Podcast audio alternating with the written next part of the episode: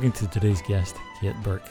Um, I had occasion to realize as I was telling her something before we started recording that uh, I was telling her a story that we have uh, touched on several times in several episodes, which is the story of how we met, which is a very happy thing to remember and a very uh, a very lucky chance, I have to say. But I've realized that we've probably told it enough times, so I'm gonna, I'm gonna knock that on the head. I'm not gonna tell the story. Nothing. I'm not going to tell that story anymore, and I'm not going to talk about the Sally Gardens anymore because it's starting okay to sound that starting to sound like I'm maybe just got a slight um, No obsessive These are the turn about that tune. So, These are the moments that make things happen and change. right. So, It's a thing you love. How many times would you have told it when you met your wife for the first time? well, that's true. So I think true. these are going to be reoccurring things, whether we like it or not. Planxty, another one. Uh-huh. Earth Planxty. moving. Bingo. Planxty, Planxty comes up in this discussion, I think, actually. So, Actually, on the note of beating stories over and over and over, it's my turn to jump in and ask our listeners to go over to Patreon. And speaking of loves of our lives, if you go over to Patreon and you put a few dollars in that Patreon account, it helps us explain to our wives and family why we spend so much time away from our wives and family. So, look, as we always say, it's always going to be free regardless, but you chipping in two dollars an episode really makes a huge difference. So if you could do that, that'd be great. At the usual spot, patreon.com forward slash Blarney Pilgrims. Now, without any more chat, let's let's get on with it. Here is Kate Burke. enjoy. Oh, actually, one one last thing, and it's a quite important thing. There is a camp happening on the uh, 1st of November to the 5th of November in the Otway Ranges, and that has um, American Irish fiddle player uh, Liz Carroll, and it also has Kate, who is on the show today. So, if you're interested in that, uh, go to quasitrad.com. That's Q U A S I T R A D.com. And I think that's everything. Yeah, it's All a right. tunes camp. It is a tunes camp, Yeah, yeah. yeah, and there's the, uh, as I was looking at the program, they they they have workshops on arranging tunes as well as workshops on different ways of accompanying and composition and stuff. So it's it seems pretty uh, um, pretty intensive, but it looks kind of awesome. So Yeah. check it out. We're going to be down there, so if you're down there and you uh, hear us, come say g'day. We're going to be recording hopefully a few interviews over there. If you see somebody walking about with their hands over their face, you'll know that that's me. or you see, see someone embarrassing someone. That's me. All right, let's actually do it this time. All right.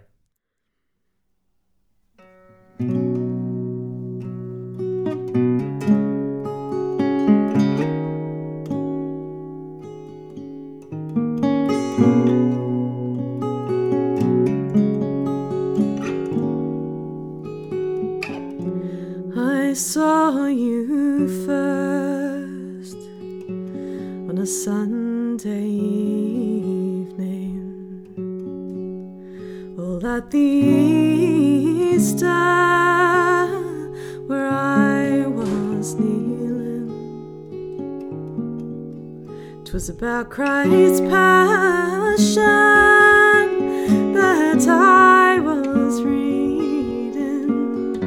but my eyes were on you, and my sad heart bleeding.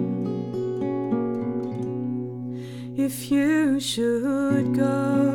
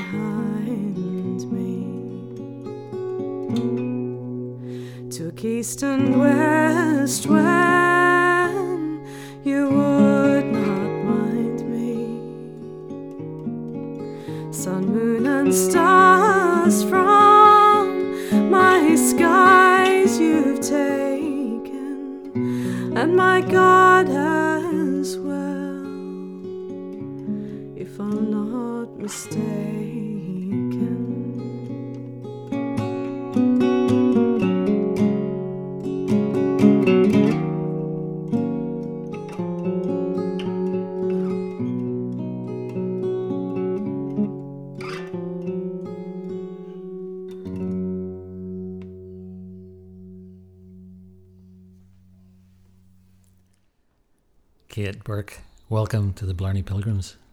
Thank you for having me. That was amazing. Thanks. How did how Then did, we've got the awkward opener out of the way. It's just keep Hey. on going from here. Let's go. how did it uh, how did it feel when you were playing it? I was gonna, I, I really love that song. Um, that song was taught to myself and my friend Ruth Hazelton by Danny Spooner, who's a wonderful singer from um, England who lived in Melbourne for a long time. And he said that that was the version that his grandmother used to sing. So that was one that we learned about 20 years ago, I think. And yeah, I haven't sung it for a long time actually. It was, What's it called? it's called Donald Og.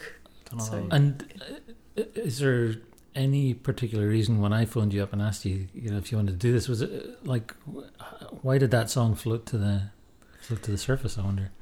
Uh, I'm not really sure. Oh, yeah. At Easter time, I was at the National Folk Festival and I met a musician named Eamon O'Leary who taught me the guitar tuning that I just played that song in.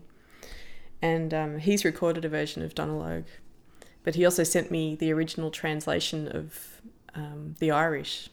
And the, the original translation's just off the charts. Like, it's one of those demonstrations of how Irish language can capture things that English language can't. It, you know, you can hardly fit the imagery into English that you know that the translation gives.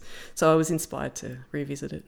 Right. Yeah, Right. Do you have that translation? I do. I would love to see that. That would be so interesting to, Yeah, because it's uh, somebody who doesn't have uh, even a smidgen of Irish. I'm looking at Darren because Darren said something in Irish to me um, at school Awesome. assembly when we went to pick up our kids one day, and I, I was like, "Huh, huh." The irony is, I know so so little.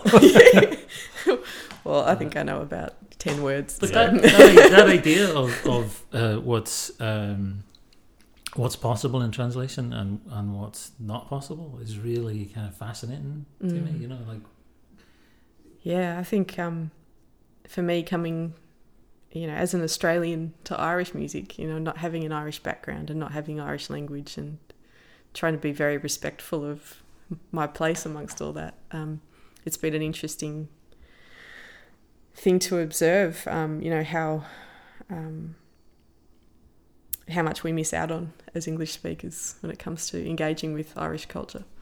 So, what was your first encounter then with Irish music? I mean, do you do you have a distinct memory of something? Was it like a? I do. I do have. A Oh, you do? Memory. Yeah. I was at Narrabundah College in Canberra. So in Canberra, um, you do primary school until you're 12. Then you do four years of high school, so years seven to 10. And then you go to a college for year 11 and 12. Um, and our college, this is a public school system, which is pretty much all of Canberra. That's what Canberra is. Um, yeah, year 11 and 12. The school I went to had a thousand students over two years, so it's more like a mini university. And it was also very arty. And when I was in year 11, I became um, badly involved in drama. I was just such a terrible actor that um, I couldn't get the words out. But they relegated me to the band for the school production. And I met Ado Barker, who is um, a fantastic fiddler. And he was in the year above me, and he just started playing Irish tunes. And we were in a rehearsal. You know, there's people kind of. It was a a production of Frederic, a Garcia Lorca play, and there were people kind of trying to play flamenco music and wail, you know, and kind of do all these things as you know high school students will attempt to do. And um, there's all this chaos going in on. And I remember Ado walking in with his fiddle and playing a reel, and um, I was. It's kind of hard to explain the feeling of hearing that for the first time. Um, I mean, I'm sure I'd heard tunes occasionally in popular music context, but actually having someone standing in front of you and playing a tune a reel, um, I can just remember exactly what it felt like, and I was completely enthralled by it. And um, yeah, he had a band going at school, and they used to play in the courtyard, and um, I thought they were just way too cool. And then their guitarist left, and they needed another guitarist. And um, I ended up playing guitar in the band, and pretty quickly we were doing all the folk festivals. So that was it. I was off And that was you, Ado, and Ben Stevenson. mhm. Um, at the time, there were a few other people in the band. Bree Delian was playing accordion. We had someone playing bass, Josh Milthorpe on bass, um, and Ado's brother Martin playing cello. So it was a bit of a kind of, you know, movable feast. Um, that band lasted for a couple of years, and then we ended up playing in, as a four piece called Trouble in the Kitchen uh, with Joe Ferguson playing bouzouki, and that band's still going now. So yeah. So at that point, you're already able to play. So, so uh, what was your early exposure to What the, were mechanic, the mechanics? of Of, music. yeah. Uh, I had a, a pretty. Um, it's a bit of a strange story, I think, um, for me, and I still. It's funny. I'm still coming to terms with how it, how it's played out in later life. Um, but when I was in year one, I was at Red Hill Primary School, and my class was randomly chosen to um, to be part of a Kodály music program, and Kodály is he was the person who invented solfa, do re mi. But in Hungary, it's an entire schooling system. So you learn this music every day at school, and you learn by ear. And it's not about reading the dots; it's about learning by ear. So, um, yeah, I found myself in a class run by, run by Hungarian music teachers, doing at least an hour of music a day for ten years. Yeah, uh, it's pretty unusual. Yeah, right. At the time, I was like, "Oh, this is just what happens." Yeah. Right. And the instrument, was it one particular instrument or were you playing lots? Um, I started on piano. Okay. Um, And and was this uh, clearly this wasn't just the normal run of things for you? Were you aware of your of your parents sort of steering you towards this, or No, did not you, at all. No no, uh, Yeah. like like as I said, I think it was my class and one at another school, randomly chosen, and it was Right. it was an experiment. right. You know. Um, so my parents agreed to it. Like all the parents of those kids Mhm. said, "Yeah, great, you get free music education for through the School of Music for however long." Um, my parents wouldn't call themselves musicians, but they had re- records on all the time, like they loved 60s folk music, and that had a big impact on the music I play. Um, Simon and Garfunkel and that kind of stuff. And also musicals like, you know, Rodgers and Hammerstein. It's just all, all the time, music in the house. So they were really happy. Um, so we did an hour of music a day at school, and then um, I'd go to the School of Music in Canberra after school, three afternoons a week for probably two piano lessons and a choir session as well. So this is the age of six and seven. And um, I just remember walking around the School of Music in Canberra. You know, this place was like Br- Brutus, I think, or brutalist architecture, so all concrete, and just these weirdly designed places everywhere, and stairwells that echoed, and these strains of classical music just kind of filtering through. And I, I just actually the, I just remember feeling so lonely there. It was really strange. And it was partly the music, it was so ethereal all the time. And up here. So I learned piano for two years and um, I really loved playing piano, absolutely. But they were putting a lot of pressure on me to practice a lot, and something really didn't sit well. And um, this probably sounds a bit dramatic, but I remember sitting, being in the classroom and performing um, a graphic notation piece by Bartok. So that's where there's pictures all over the stage, and you you make the shapes with your hands, and you run your fingers up and down the keyboard, and um, it's a bit interpretive. Right. And I think I was eight, and I looked down and my fingers were bleeding, and I was just too scared to stop playing. So I just kept playing to the end. And I remember going home and telling my parents, and they they cracked it pretty hard. But also, I was ready to give it away. So. Um, But the general feeling you were you loved it in holistically. Well, yeah, to that point, you kind of that was the at eight. I'm just saying that's such a you're Yeah. pretty intensely in it. yeah. it's funny. I look back and go, "Wow, that was unusual." So- you know, Did that Bartok experience happen when you were eight? Yeah. Right. So, um, uh, what was happening? Do you think when you look at it now, what was happening that you were afraid to stop? Um, I mean, my teacher was formidable, but I wouldn't have said I was scared of her. Um, it was more feeling bewildered by the whole thing, I think. And I mean, I was playing, they were training me to be a concert pianist, you know, and having the sensibility to know what the music means at that age is hard. So I remember a lot of it feeling, um, yeah, like like the emotions it was bringing out were confusing for me. I think that was probably a big part of it. Mm-hmm. It didn't feel like safe, you know. it felt like, and the graphic notation stuff was weird. Like it's fascinating, but um, you know, I'd look back on it now and I'd think that it, so graphic notation is actually on the. So there's graphic notation on the on the music. Yeah, Or- or- on a yeah. stave. So Yeah. you've got your Yeah. piano staves like you have, but you'd have like a massive round ball instead of notes, and that's where you have to pick that bit with your fist, or you know, you'd have these steps going up, and that's where you do a glissando with your fingers going up. Um, and I look back on it now, and it should have been really fun. You know, it's like Mm. that's where you get to bash the piano. So it's just what kids do at the age of three. Yeah. uh, Yeah, Actually, almost, you know. yeah, totally. But no, yeah, it wasn't. It wasn't sitting well. Um, but I, I finished. I didn't play piano. I, I, no, I didn't learn piano again till I was thirteen. Um, but I played all the time at home, and we had. I still continued in the music program through the school, so I had that intensive training until year ten. Right. And and Yeah. so you weren't.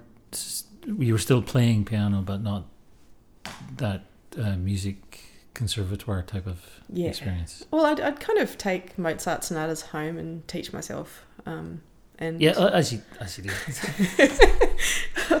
I mean, I loved it. I loved it. I loved Mozart. Like Mozart felt like it. You know, people say it's like pop music, but it just, it was just so friendly. You know, you could play through a Mozart sonata and you'd know that this bit was going to develop. There would be variations in the next part. You know, the whole sonata format felt familiar because, um, I mean, we were learning that stuff in primary school. The music program was quite intense. Um, so we knew what sonata form was and um, you know, I'd go home and play through Mozart and go, I love what he did with that variation there, you know, and um, and then as I became a teenager, I I got into Mendelssohn and Chopin and the kind of more, um, you know, more mature emotional styles of Romantic. music.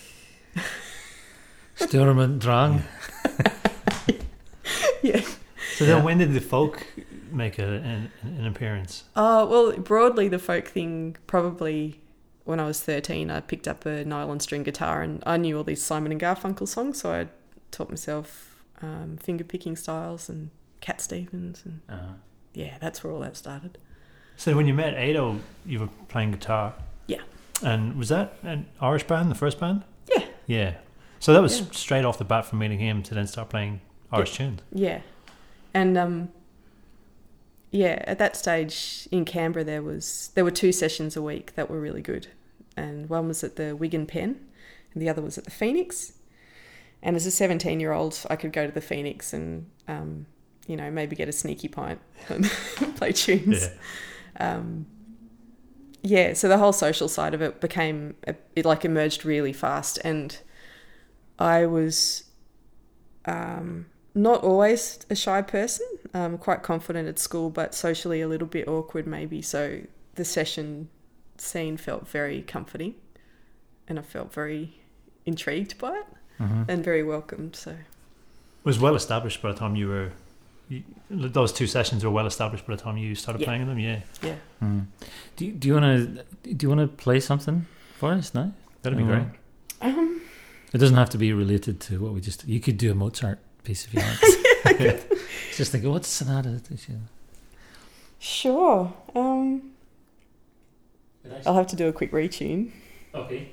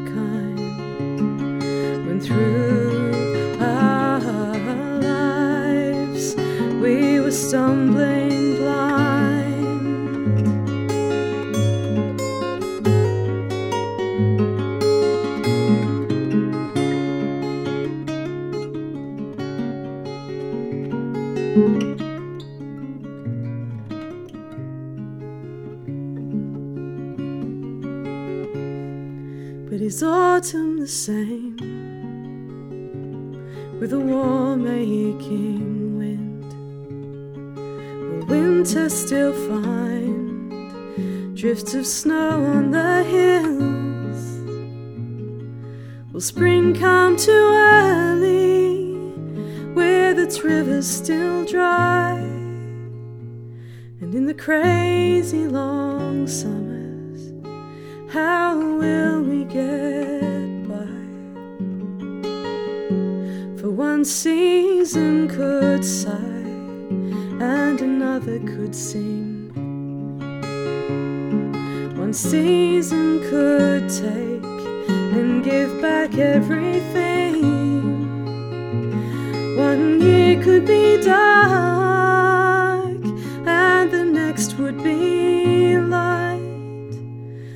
like the darkness gathers round our firelight.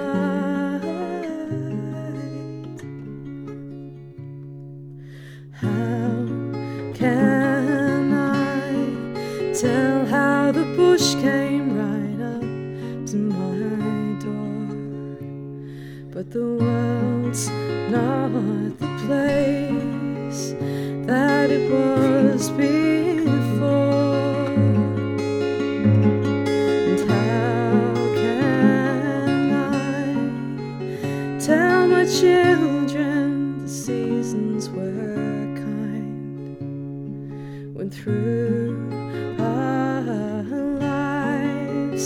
we were stumbling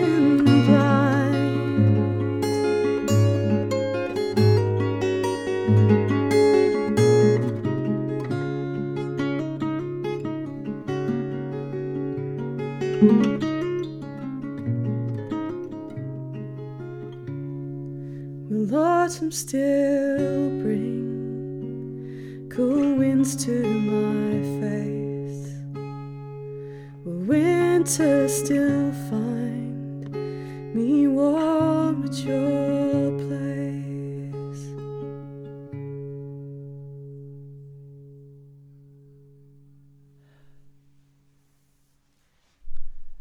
What was that called? That song was called Seasons When, uh, when did you write that? in uh, 2003. Right. Right. So, how, how old? Do you mind me asking how old you were when you wrote that? Because you said it was kind of an. Is that like an early song? Uh, that one, it's it's kind of in the middle. Right. Um, so yeah, I've just had my 41st birthday in June.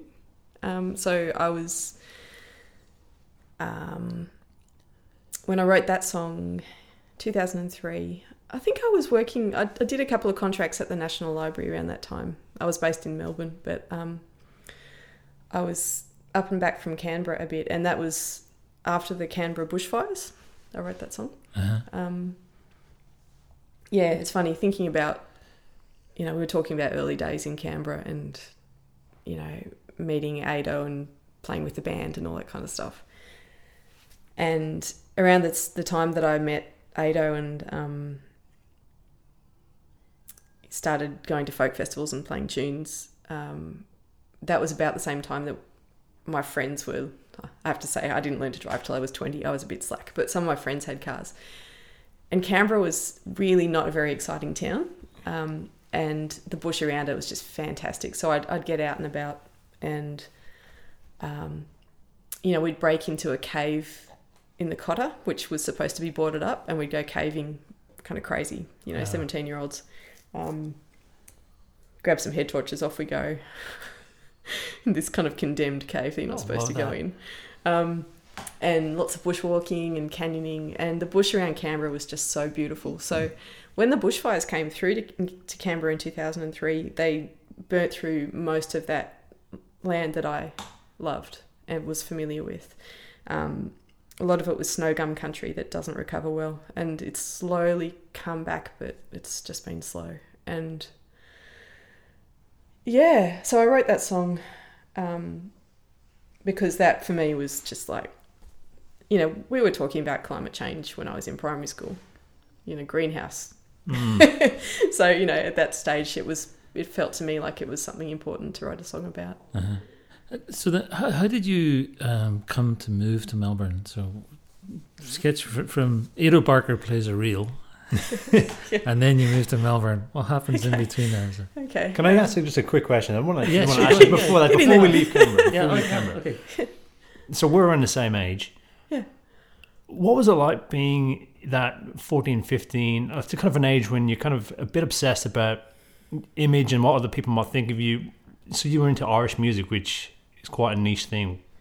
Did it feel like a niche thing? What was that like? Uh, it was it was Riverdance time, so it was mainstream. Really? Yeah, and really, I think it was a, a complete coincidence. because the way I came to it was through trad, you Yeah. know, through the Canberra trad scene. Like it was, um, I think Jack Canny was playing music in Canberra or had been, um, and he'd passed on tunes to some of the local players there, and um, so the it was kind of coming from a, a real trad land. Yeah. And um, yeah, suddenly we had a band and everyone was into Riverdance and we got booked everywhere. so um, it was really, and look, Canberra is niche. Like Yeah. everything you do there is niche, and it is one of the nerdiest places to grow up. It was anyway. So um, I was never going to be cool. Yeah, Anyway. actually, um, in, in doing just a bit of research for this evening, I was um, reading an interview, uh, and it was with one half was with you, and the other half was with Luke. And Luke's quote in the article was it was talking about the national festival and how it was a great way to hang out with like-minded dot dot dot nerds. And I thought that's exact. That is that's the music in itself. Really, that's what music does for me. I know my heart. It's it's the nerd in me that is what brings out the passion. It's the obsessive wanting to know, and you get to hang out with other people who are similar similar way Right. interested in things as you. That's what it is for me anyway. Uh, That's not just this music. That's all music. Yeah, look, it's an interesting one because, um, like, uh, like you know, Ado could speak for himself on this, but he threw himself hundred percent into the tradition at that moment, and um, he was nerdy about it. He went and studied, and he he listened and he listened and he learned. Um, I wasn't really. I was really in it for the social side of things. So I did buy a fiddle when I was seventeen, um, mainly because I'd gone to see Schindler's List, and I loved. the soundtrack and I was really into the sound of the violin. Um, and, you know, I bought it for that reason, taught myself, you know, I had a classical background, so I taught myself a couple of things classically and then ended up scratching away in a session. But um, I'd say it's only in the last two or three years that I've actually felt like I am getting literate in playing tunes Yeah. as a tune player. when you started playing guitar and you're in these bands, are you are you seeking a particular style of accompaniment? Or are you just trying to fit around the music? I mean, does that, that I guess that's something that you grow into over time, right? Oh, Accompanying. Yeah. yeah. So Or are you just thrashing away, going, "Okay, it's G." yeah, yeah, it's G, that's right. Keep up, everybody. Here we go. No, um, it was. Um, I mean, I wasn't a very loud person, you know. So me playing at the age of seventeen, playing behind a trad in a trad band, um, was probably what most teenagers sound like playing guitar. But Right. pretty quickly, a guitar player called Mick McMahon, based in Sydney, said to me, "Why don't you try playing in dadgad tuning? It's much more open. Um, you can fit it around the tunes better, and it's just kind of like you know what everyone was doing, really." So, um, so that that was good. That changed the way I thought about guitar backing, and it actually. Um, like for the first two years of the first band we had, I was playing in standard tuning, and then Trouble in the Kitchen was dadgad tuning, and it was quite a different sound. And that became, um, I really became focused on the rhythm side of things. And we were, like myself and Joe Ferguson would work out chord progressions together. So it was a real band sound. Like that was Lunasa. Yeah, that was what was happening at the moment. Lunasa were coming out to Australia. They were one of the major influences on young young players back then. And so for us, the kind of wall of sound uh, was what we were trying to approximate. So I was, it's power chords really, you know, kind of sounded a little bit 80s in some ways, big fat chords and concentrating on getting the rhythm sounding really tight. Um, but that's in a band context. It's not in a session context. So um, I'd play guitar in sessions, but I really didn't feel like it added heaps. And that's what most people felt as well, I think. uh, so I'd either play fiddle or sometimes bouzouki, hmm uh, a bit more space to that. And you play concertina too, right? yeah. Yeah. So would you bring that along to a session now and again? Uh, well, I only started playing concertina only. it's funny you get to this age and you think it's only 15 years ago. Yeah. You know? um, yeah, that I picked that up a lot later. Right. Right. Um, So can we go to You're Melbourne? back now? now. yeah, Okay. sorry. okay, so how do you how do you find yourself in uh, what brings you to Melbourne um, in terms of like what's going on with your the other parts of your life, right? Yeah. Why why do you come to Melbourne? Today or back when I was 18? No, back when you were. Okay. We were. the band got booked for the National Celtic Festival in Geelong. So I was 18. And um, on the way down to the Celtic Festival, our van broke down on the Hume Highway near Kilmore. And Bree, who was playing accordion in the band, knew a guy called Andy Reid who plays in the band who knew too much in Melbourne. He's a great musician. He's fantastic. And she just rang him up and said, Andy, look, we're stuck on the Hume Highway and um, is there anything you can do? And he drove in his Kingswood all the way up to Kilmore, picked up this band, drove us back to the house at Bastings Street in Northcote, which is a notorious, was a notorious house until quite recently. Um, and cooked us a fantastic hot chili pasta that I remember really, really well. Um, and yeah, um, one of his housemates was a guy called Jeremy Dunlop, who's a guitarist as well.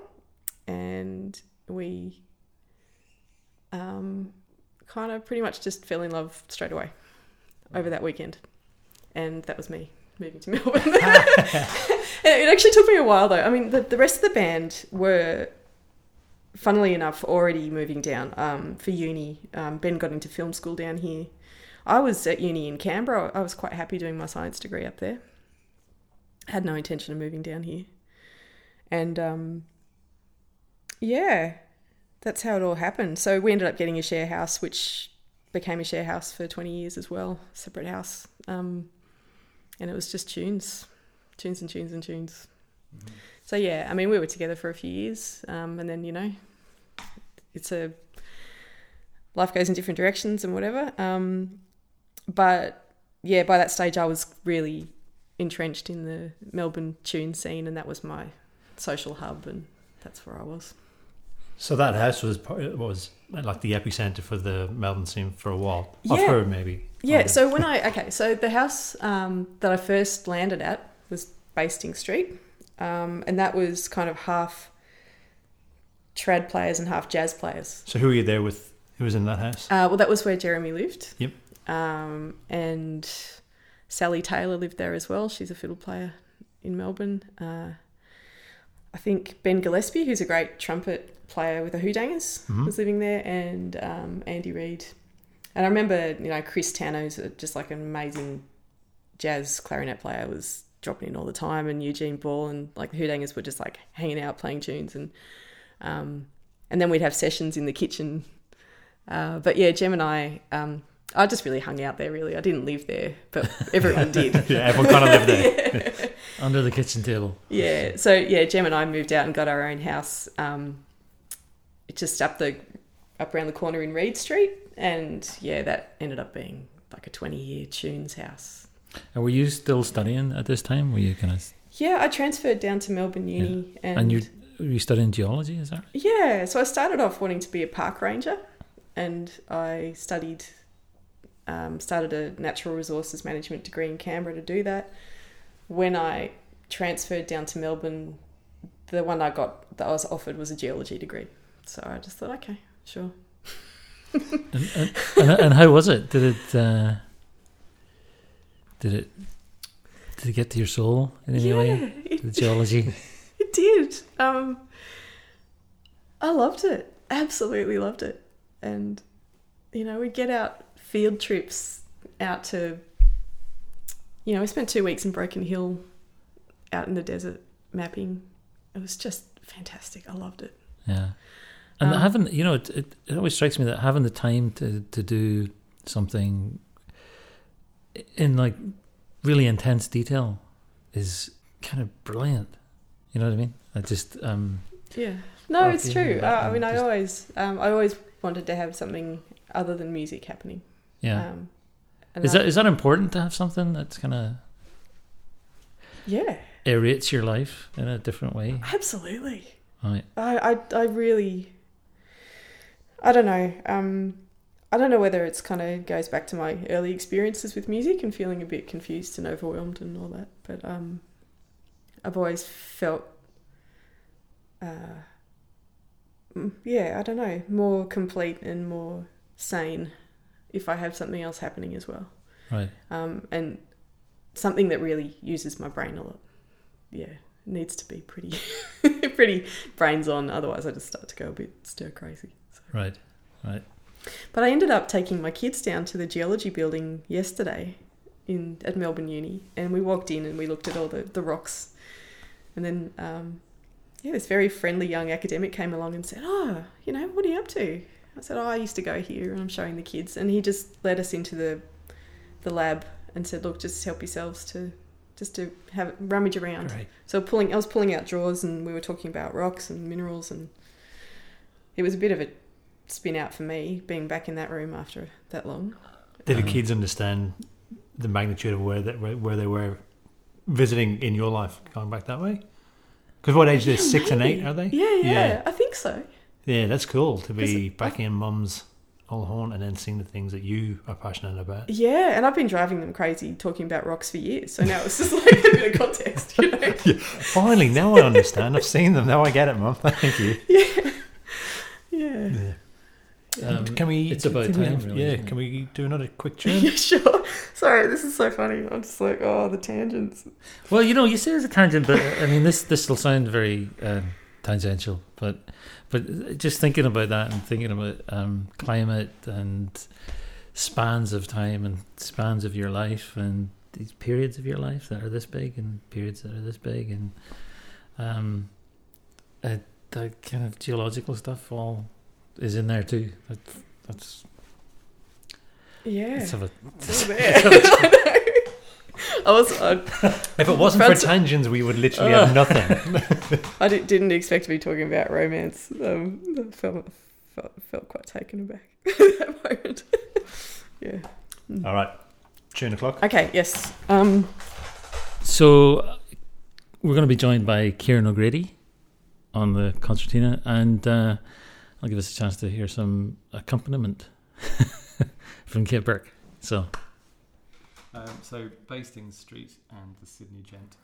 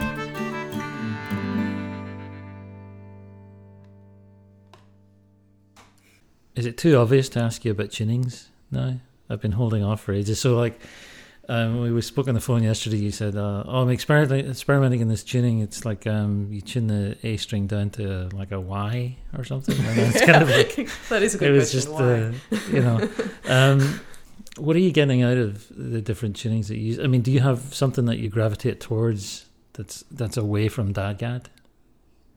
Because I can see the appeal of Dadgad, but it's been interesting to me just kind of coming back into or trying to come back into Irish music and just realizing like everybody plays Dadgad all the Mm. time, and um, that's great, but also enough already. Yeah, no, You know I I mean? mean, I, I feel a bit like that with my own playing in Dadgad. Um, it's you know, it's it's quite a, it's a lovely tuning for what it is. You know, it gives you the ability to separate the guitar into probably three distinct components. Um, what are, what are those? What do, what do you mean by that?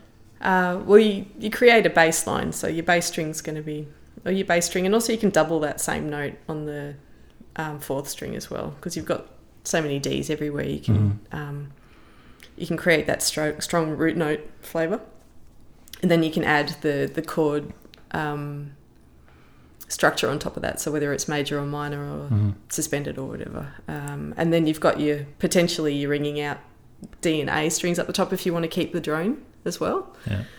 Um, So it gives it a sort of almost like a pipey, like a bagpipey quality. You know, the, the, the sort of a drone that you get sometimes with a. Look, I think that was the idea, but I don't think it plays out like that. Yeah. You know, I think the idea was that you know there's D's and A's everywhere in Irish music, so Dadgad's great because it's got D's and A's everywhere, so it's Uh-huh. not stepping on toes. But Right. um, I don't know if it's the same for other people, but I feel like my ears are just a bit over it in some ways. Um, I Is mean, it like it's for IPA? my- for is it like craft playing too. IPA? You know, it's kind of so the first time you just oh this is interesting, and then like after the five hundredth different very hoppy IPA, you're like yeah. yeah, we'll just have a nice. I think it depends on the player. So Of course, of course, and and that was the, God. um, You haven't just played in Dadgad, did- were you in Dadgad? Yeah, I was in Oh Dadgad, Jesus! It's right. I'm paying out of my selfie. You know. We've just Oh, lost mate. all of our Dad Guy listeners and our craft beer listeners, Dom. And in our one guests. fell- And our guests. This interview's over. Pack up. It's true, but I was actually I wasn't playing in the open tuning, so I was playing in Dadgad, but I was playing up on the fifth fret, so it wasn't the kind of signature sound really. So I, I actually feel genuinely embarrassed. Awesome, our work here is done. This is No, no, no, it's good. Um, I mean, I did talk um, like before this interview. I was telling you about the new tuning I've been playing, and actually that was the one I played earlier. uh-huh. and um, yeah, I I, cha- I I did that. I I've decided to switch to that because I need to retrain my brain. I think I think we tend to get stuck in patterns, and I know I get lazy. You know, if I pick up a guitar in Dadgad and I'm backing a tune, I've been doing the same things for twenty years now, really, and you know, slight changes along the way, but not not hugely different. And I feel like, um, you know, there are other ways to do things. So the new tuning I've been trying to play is, you know, the, the middle four strings are bouzouki tuned, um, like a C tuned bouzouki, and then you have a low C, and then you have a a D kind of hovering over the top as an optional extra. And um, yeah, it's it's quite a. Um, I mean, I'm familiar with the bouzouki shapes, but I'm not um, comfortable. So it's it's a nice way to. That's interesting. So uh, it- there's, there's a benefit to sort of putting yourself in that um, unfamiliar space, I guess. I, I think so. Right. I think um, often if we feel like we're really, you know, if you feel like you reach a dead end with something, um, there might be a good reason for that. It's like there's no.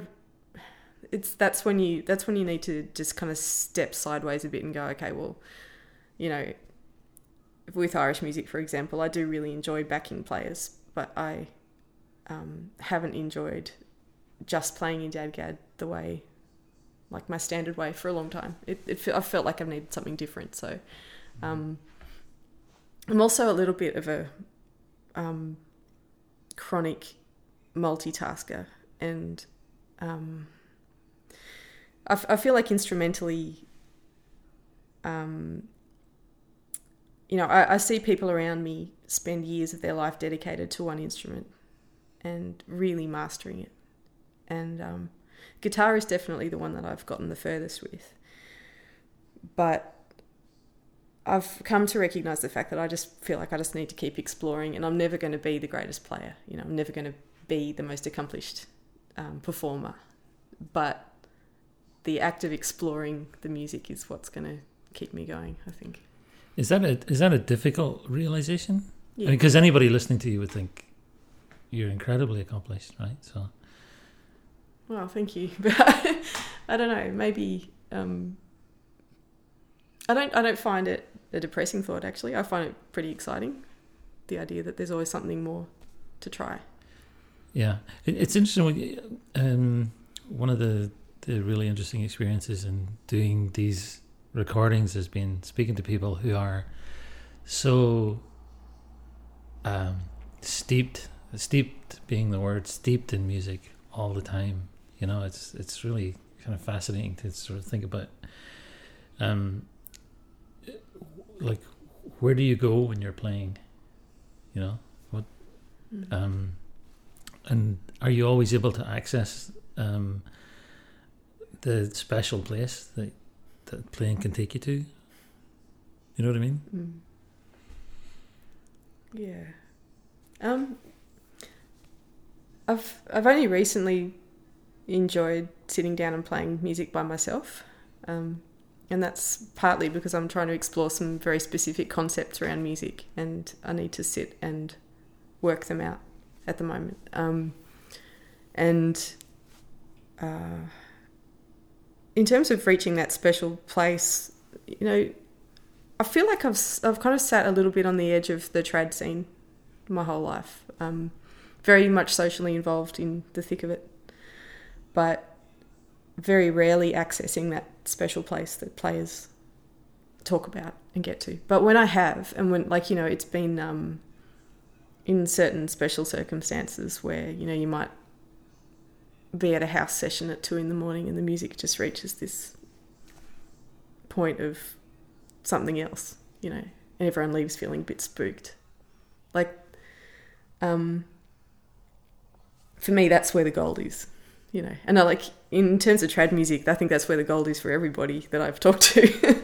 you know, it's it's that it's reaching that strange plane of where the music's just playing itself really, and something else is going on there. Um, yeah, and that's that's what I feel is special to me about trad music. It's the collaboration, but it's not just the collaboration. It's the centuries of of playing that have come beforehand, and all the people that have been involved, and the fact that when you play, you're playing music that is not yours, but that you can. Um, oh, I don't know what the word is. What would you say? yeah. It's like you're the instrument for it for that particular moment. And, you know, I've heard people say that the best way to approach the trad music is to try and do justice to the tune. So you're not, it's not you, it's not about you. and um, it's about the tune and it's about the people around you. You know, and I think for like, I've, you know, I've, I've played so many different styles of music and you know, having having started out with that particular style of music that made me feel very alone and very confused, um, I think that is the one thing that I will always feel grateful for around, you know, the life that I have fallen into with trad music is that, um, you know, you can you can share those things with the people around you. You can share this exquisite, and you know, moment in time in that way and it is nerdy and it is a little bit exclusive sometimes, but that's okay. You know, it's like you you need to be able to create um, uh, the right environment for it to happen. Yeah, That's such a lovely way to. You've come back to that for, first story when you're eight years old. It's lovely. Well, I think we're running short on time, so can Would- I ask for one more tune? And Kieran, do you, Kieran, do you fancy that? Sure. Yeah, That would be beautiful. Yeah. Kate, thank you so much for your time today. Kieran, thank you as well for stepping in. That's uh, that's a unexpected uh, bonus. just one last thing before before you tune. Um, I just wanted to. Put, so you're playing with Liz Carroll at the beginning of November. Yes. Is that right? Yes. Yeah. Um, where's that happening? So we can. Okay, it's at the Abbotsford Convent. mhm. Um, it's a concert being put on by the Boite World Music Society, I think they're called. Um, Um, and then uh, is it just that one gig you're playing with Liz? Are you doing? there's a few others as um, well. I, I know we're doing at least one other one out in Western Victoria. Great. So um, we'll we'll link to those Yeah. on, the, on the website. So brilliant. Are you excited about that? Uh, Oh yeah, absolutely. do you get We- nervous with, with when you're accompanying somebody? Oh look, I do in the lead up, uh, but invariably they're just always great people. I mean, that's the great thing about trad music is you know if you're going to be playing music with people a lot, you're going to be you know a people person. Yeah. I've, I haven't met, I haven't played with many people who aren't great company. So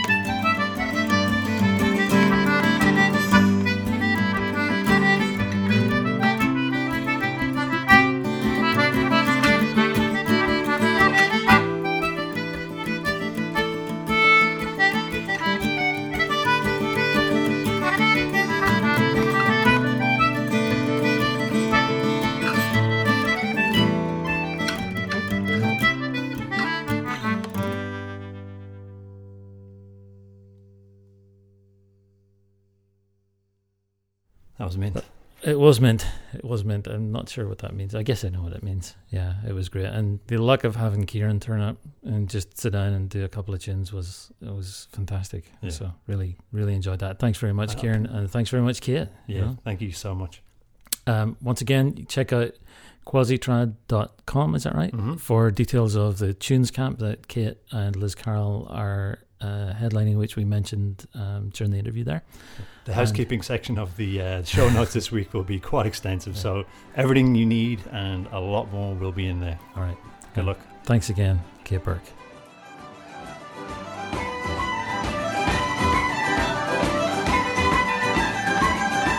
Hi, my name is Pietro. Please become a good subscriber to the podcast. Thank you.